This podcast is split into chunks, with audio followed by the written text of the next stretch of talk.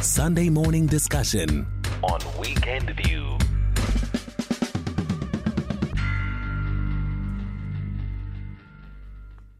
And today we mark World Environment Day. That's our discussion today. Nations around the globe today commemorating World Environment Day.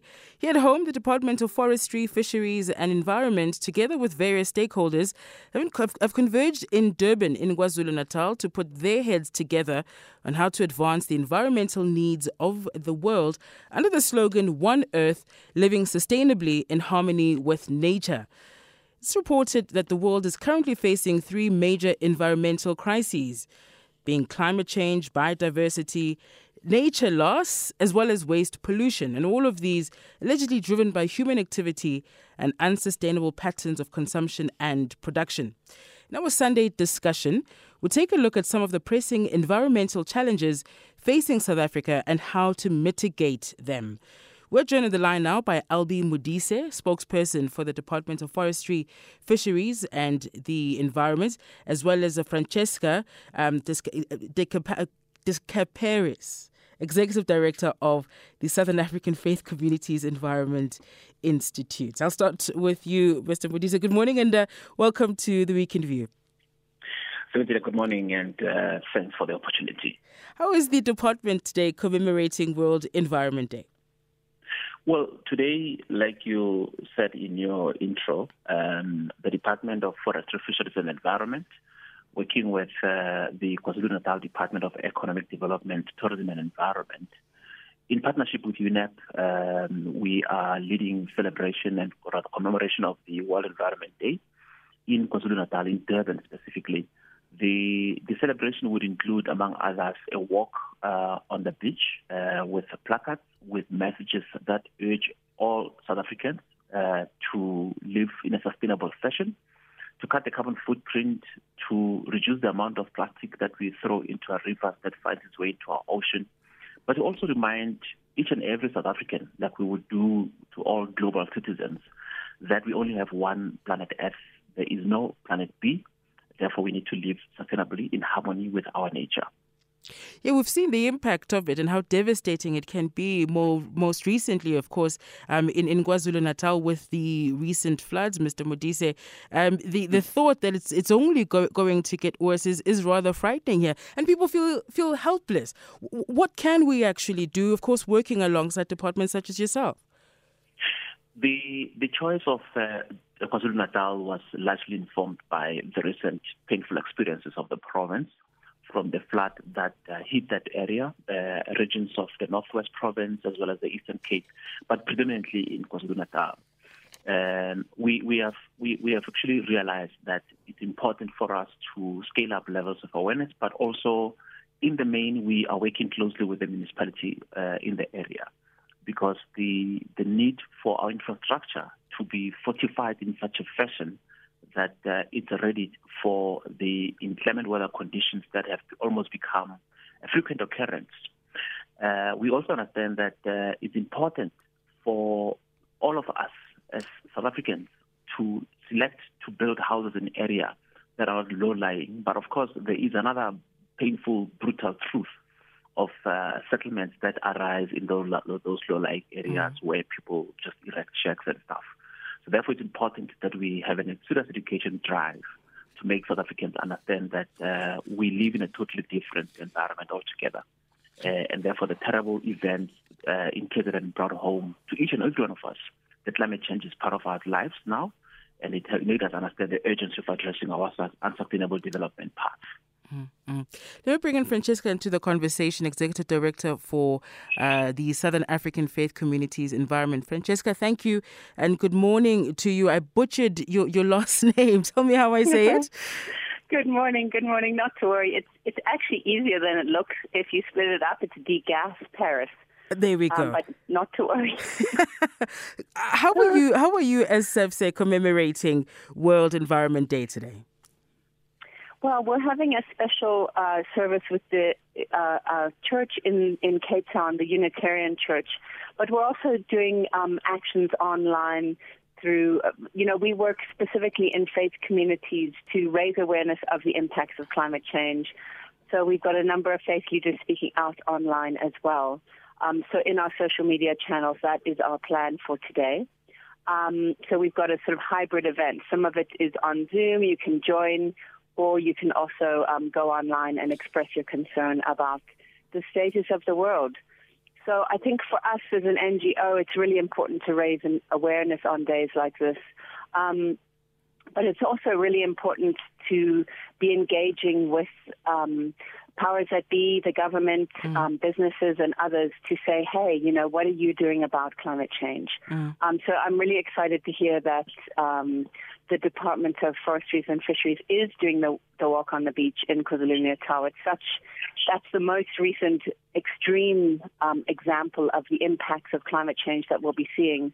And unfortunately, these floods and droughts are set to continue and get much, much worse with uh, worsening climate change. Mm, so mm. it is something that we all need to take action on now what what should this idea of working together so so government um, you know NGOs such as yourself communities what should that working together actually look like because when you have a crisis um, as we saw in in KZN recently we very quickly get into the blame game and to my question to um, to uh, Mr. Modise just just a moment ago um, uh, about the responsibility communities uh, need to take we also need to of course understand what uh, uh, what we expect the state should be doing, should be providing, so that we don't find ourselves uh, uh, with the crises that we have currently. So, what should that relationship look like? Well, the government is taking steps, and you know it's important to commend them. Oftentimes, my sector spends a lot of time criticizing government um, because we want them to do more, but it's really important to recognize steps that are being taken by the president with the Climate Commission um, by the new climate change bill. So steps are being taken, and you can see the Environment Department is right up in front in leading this. But of course, what the problem, where the problem lies, is that ideally we'd see the Minister of Finance walking down the beach this morning and saying this is an economic issue for South Africa. We would see the Minister of Health saying yes, this is a health issue for South Africa. We would see the Minister of housing walking down the beach.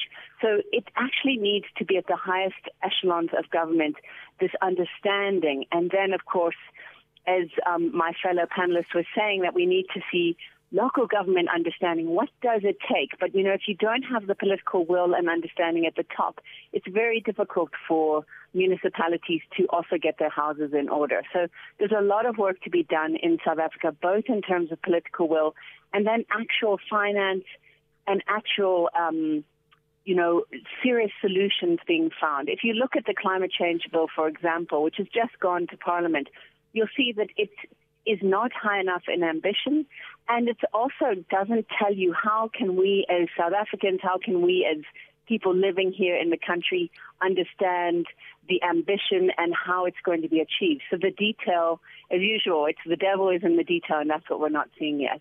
So, yes, absolutely. People mm-hmm. shouldn't be building houses in low lying, uh, very risky areas, but then we need to give those families an alternative. And so it is all elements of government, it is all elements of society that need to be supported in a situation of climate change. And it is about education, it is about planning, and it is about finance, as well as many other aspects as well. Mm-hmm. Mr. Modise, let me come back to, to you about uh, the, I suppose, the, the, extent of the nature loss, if, if you will, right? I mean, we've seen impact on, on, on human life.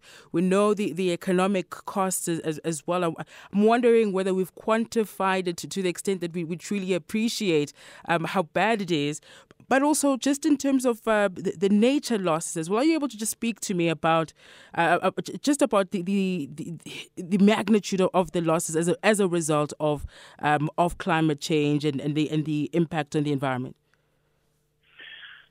Look, the climate change is, is it hits all different sectors of society.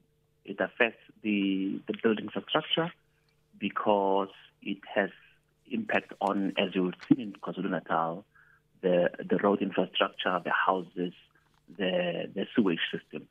The impact on human lives is also totally um, unacceptable because you've seen an increase in the number of people who this time around, uh, specifically the last two uh, this year's uh, floods, people who died in the in the in, in the floods that uh, hit that part of the province. But also in the main, the challenge that it brings to a developing country like ours is that in the face of uh, competing priorities in the country, you then have to shift the funds meant for other developmental programs into doing, uh, into revisiting the infrastructure that would have been lashed by strong winds and also um, uh, floods in the provinces that would have been hit by floods, KZN, Eastern Cape, and the Northwest Province. But also, it's, it's fair to also say we need to, the, the Climate Change Act or bill that's before Parliament, the, the, one of the key priorities of the Act once it's well, of the bill once it's enacted. And the Parliament, by the way, is busy with that process of uh, getting inputs in terms of the bill. And we hope that by the time it's enacted, it will be able to bring legal certainty in terms of how the three spheres of government need to work together. Because the biggest challenge has always been uh, certain municipalities would have elected to prioritize climate change and others would have elected not to. So therefore, you needed a bill or an act of parliament that makes it a legally binding commitment that national department must work with provincial departments and that municipalities must also prioritize climate change issues. Because eventually, let's agree, the infrastructure of sewage that we have today, mm. as we would have seen in KZN, was meant for a particular period of time when we didn't have the type of weather. Now, the biggest challenge is going to be where do you take that, where do you get that type of money to, to, to re-engineer what you have uh, and it's that kind of challenge that we're going to have to deal with and get to face. But at the end of the day, it's the human lives and the, la- the loss of livelihoods that comes as a result of climate change that we have to contend and also find a way of addressing. But also let me say that our our our unsustainable lifestyle, we we go into shops, we buy plastics, we do all of those things, and all of those find their way into the rivers, get uh, washed, or sorry, get uh, uh, they flow into the, the oceans. And plastic is, is a big threat to our marine species. Mm-hmm. So, so as much as we deal with climate change, you correctly pointed out the issue of uh, pollution. It's got a bearing in terms of the health, the health of the ocean. It's got a bearing in terms of the fish stock that we have in the ocean. So at this particular pattern, if we continue the way we're doing things, the challenge is going to be when you go fishing, you're likely to get plastic more than fish. And therefore, it calls on all of us to really put a halt to our unsustainable lifestyle and remind ourselves of the responsibility we have for future generations to inherit a country and a planet that is uh, meant for human habitation. Mm, mm. I, I, think you've certainly driven the point home, um, Mr. Modise, about the responsibility that uh, um, as, as, citizens, um, as residents in communities, that we need to take about how we, we contribute mm. to um, to pollution and the environment. But as as a department, and I, and I really want to just get clarity on, on what your, your position is, what some of your priorities are. But there's also just a segue to talking about um, the the challenge, right, of, of, of a community trying to fight a a, a, a, giant in the, in the in the form of Shell um, to stop um, right to, to stop gas exploration, um, to stop a seismic survey as well. As a department, uh, uh, you must be watching this case very closely. Indeed, we we have been watching that case closely. That that, that whole process was driven and, and run by Mineral Resources and Energy. Minister Barbara Creecy, in delivering her budget speech, had committed that uh, the department is going to prioritize in, intense investigation into the whole seismic survey because there are contesting views that are those who believe that we are a country with energy priorities that need to be uh, urgently addressed but of course, there's a brutal reality of the potential impact to the environment. We, we, because we are a department that understands and operates within a sustainable development agenda, mm-hmm. we understand that it's important to energize our, our economy because we need an economy that can grow, create jobs, and make sure that South Africans are living comfortable and a very sustainable lifestyle. But at the same time, we are a department that understands that everything that we do must be balanced out in such a fashion that it doesn't hamper nor threaten the continued existence of all the species. Uh, and therefore, the, that research would seek to bring the, the, degree of certainty, but also to bring some, some scientific uh, answers to some of the contesting views that have been paraded in the courts of law. So, so you you can't uh, say at this point whether or not the, the department is likely, perhaps at some point, to support the, the community in this opposition. You're sitting on the fence for now. We, we're doing a study. We we committed in the budget speech that we were we are actively working on that study. Remember, we, we work on on science. We our policy interventions are informed by science. Uh, and we want to make sure that each time we come up with a policy intervention, there is science that backs us. So there's a whole policy science interface that guides everything that we do, hence that particular study that I spoke about. Francesca, uh, perhaps on a, on a similar point here, and, and again picking up on, on the point about about community, and, and of course understanding the complexity of needs as well. So, so um, what are the sort of environmental projects that, that we should be embarking on? What are the sort of challenges that we also expect uh, government and everybody to rally behind, especially when when there are strong calls to say this is going to be detrimental to our environment, it's damaging our community. We don't we don't want this. The number of balancing acts that need to happen here? There is. There are balancing acts, but um, the science is very clear about climate change. And unfortunately, you know, um, government is run by politicians, and politicians have uh, other interests that they have to balance.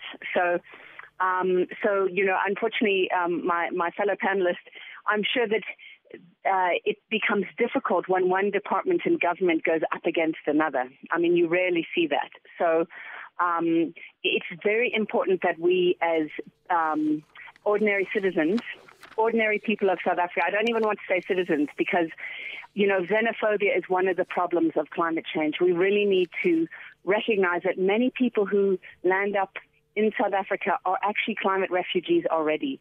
We're already seeing conflict caused by climate change. We're already seeing untenable living situations, which means people are traveling to South Africa, and we need to be able to recognize that and give safe harbor. So, you know, when we talk about climate change, it actually speaks to the deepest values in us, in our societies. What is tolerance? What is dignity? What is respect for each other? And what can we do as individuals? Well, first of all, I think it's very important to educate ourselves and recognize that government does its best, but they can't do it all. And we can't expect them to fix it. We must hold them to account. We must question what they say, always. Um, we must also recognize what we can do ourselves without waiting for them because government will always move slower than us. You often see communities who are taking steps or businesses who are taking steps, they're way ahead of government.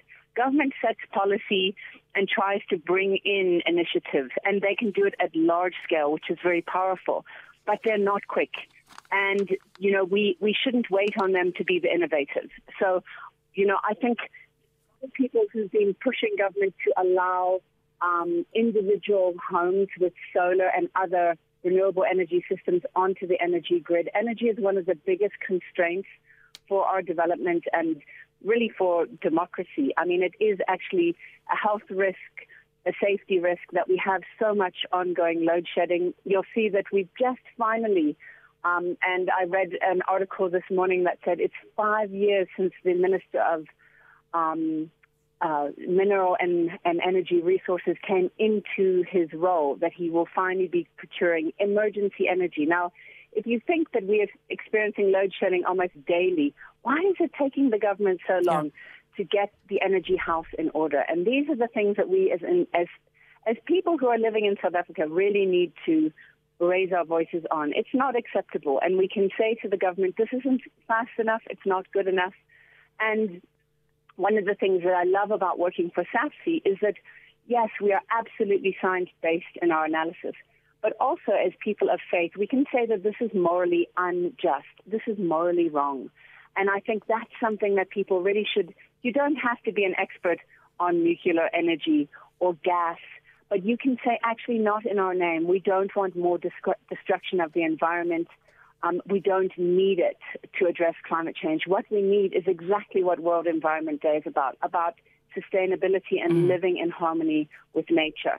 And that is possible.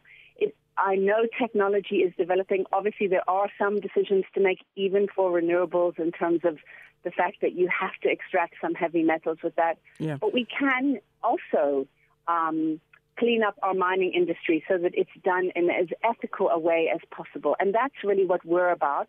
And there are um, tough decisions to be made, but they can be made. And we need to encourage the decision makers and those in power to do so. Sure, sure. Our Sunday uh, discussion continues in just a moment. Sunday morning discussion on Weekend View. Sebenzile Nkambule on SAFM. Uh, morning, Sebenzile. It will be very, very advisable for any group that calls itself environmental, not be politically. Because it look like now your guest there is mixing environmental problems with politics. As the country already has problems with people who are illegal in the country. So to talk about immigrants in the, in the country because of, of, of climate change and the, the government in the country is mischievous and disingenuous to the case. I think people have to realize that the people who are in charge of these issues of environmental uh, activists are people who, are, who have interest in business as well because they're running those ranches across that coastal belt of the country. I think it's Tulani.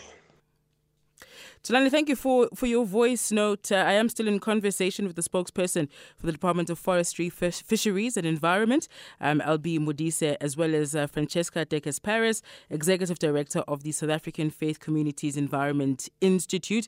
Uh, both joining us on the line. Francesca, let me throw that one to you. That uh, comment we, we just heard saying, don't, don't politicize the environment. But it's political, isn't it? Unfortunately, it is, yes. And because decisions are being made on behalf of South Africans, which are political. So, you know, we, we cannot see this as something that we can keep our hands clean from politics or even clean from planting trees. Yeah. You know, this is work that requires us to get involved and it can't be kept separate. Of course, we don't want it to be political as in factionism. We don't, I mean, from our perspective at SAFCEI, we're not here critiquing a political party. We're critiquing decision making processes, governance. That's a different thing. So you don't have to become a politician or, uh, you know, be speaking about a political party, but you can be speaking about how are we making decisions and are we making the right ones? And that is mm, political. Mm, mm. Yeah, yeah, absolutely. I just wanted to other comments here. Um, Leo on uh, uh, sent us a text message saying, "Morning SAFM, the population must be halved. The world is overpopulated, and uh, um, they are uh, marking that as uh, one of our biggest issues in terms of the environment." Mr. Modise, coming back uh, to you, um, it's a pity we have very limited time here because we also wanted to speak a bit about about energy, right, and and, and green energy, a big talking point, also given our our energy challenges um, in, in the country. Perhaps you could briefly speak about what the department's view is on, on that and how big a priority, in fact, is the transition to, to green energy. And of course, some critics have said that government is only paying lip service to this. Look, I think the IRP is clear in terms of uh, the energy mix in South Africa. There is a recognition that uh, coal is uh, part of the energy mix there's an, also an appreciation of the need to bring on board renewables. Um, and that process is led by Minister Mantashe with the Department of Department of Mineral Resources and Energy. So government has appreciated and accepted the fact that uh, we need to bring on board green energy because in any case the green agenda is part of the broader government approach. I think it's about how we transition to that and the just transition it's a, it's a path that we all are embracing in government. And that's why the president has set up the Climate Change Commission to assist the country to coordinate all of these things. Because remember, at the end of the day, if it's led by one department, it's not going to be as impactful as when it's driven at the top at the presidential level and coordinate all of us, right? From the Department of Energy, from the Department of Environment to finance and everyone, because that must be financed. So therefore, we need treasury on board that must also take in cognizance the fact that there, there are you know men and women who go into the belly of the earth to get coal to mm. power the energy of this country. What do you do with those people when you reduce the reliance on coal? So it's going to be a narrative that involves that like organized labor and everyone. So that whole um, you know uh, appreciation of the potential impact to lives and to livelihoods, but also to the transition towards a greener, cleaner energy and how we do it is it's an important consideration. So it's not just a question of switching off today and switching on green tomorrow. It's about making sure that it is just, it recognizes the role of uh, people in that situation, but it also begins to say in areas where today there are power stations that use coal energy, how do we transform those areas into becoming the green hubs of energy? Because you mm. don't want to end up with ghost towns the day you demobilize or decommission some of those power stations. So it's a consideration. It's a it's a it's a conversation that's kept towards making sure that we live in a country where when you decommission certain power stations, you don't leave behind communities that have no other livelihoods. Because if you go to Mpumalanga today, most of those communities today, mm. their economies are reliant on the work that's happening on those power stations. So when you decommission them, as we are asked to do, we need to make sure that as and when it happens, because in any case, most of them are old and aging, we, we need to bring on board the green investment in the area so that the economies of those towns as well continues to grow, uh, even in the new green energy uh, mm. field. Mm. All right, so, and quick, quickly, Ms. Modise, this morning's um, environmental awareness walk, um, what are you hoping to achieve by this? Look, you, you, you mentioned the three touching points in terms of the challenges. In terms of biodiversity, I need to just mention and, and also say to the listeners that we as a department are putting out a white paper on conservation and sustainable use on biological resources, which is going through the cabinet system and will be going out for public comment. So that walk today is to also highlight biodiversity. We have also, two years ago, Cabinet approved the National Waste Management Strategy that begins to advocate for the diversion of waste from landfill sites and advocate for the municipalities to play a role in reducing waste in the environment. And that march seeks to say to South Africans, let's work together to reduce waste. That's where we're going to have to leave it. Uh, Mr. Modise yeah. must cut you off, unfortunately. We are out of time. I appreciate um, both your time, Albi Modise, as well as Francesca Dekes Paris, my guests uh, this morning on our Sunday discussion. At 7 o'clock, that is our time. Thank you very much uh, for all of your engagement. Until next time, Gwande.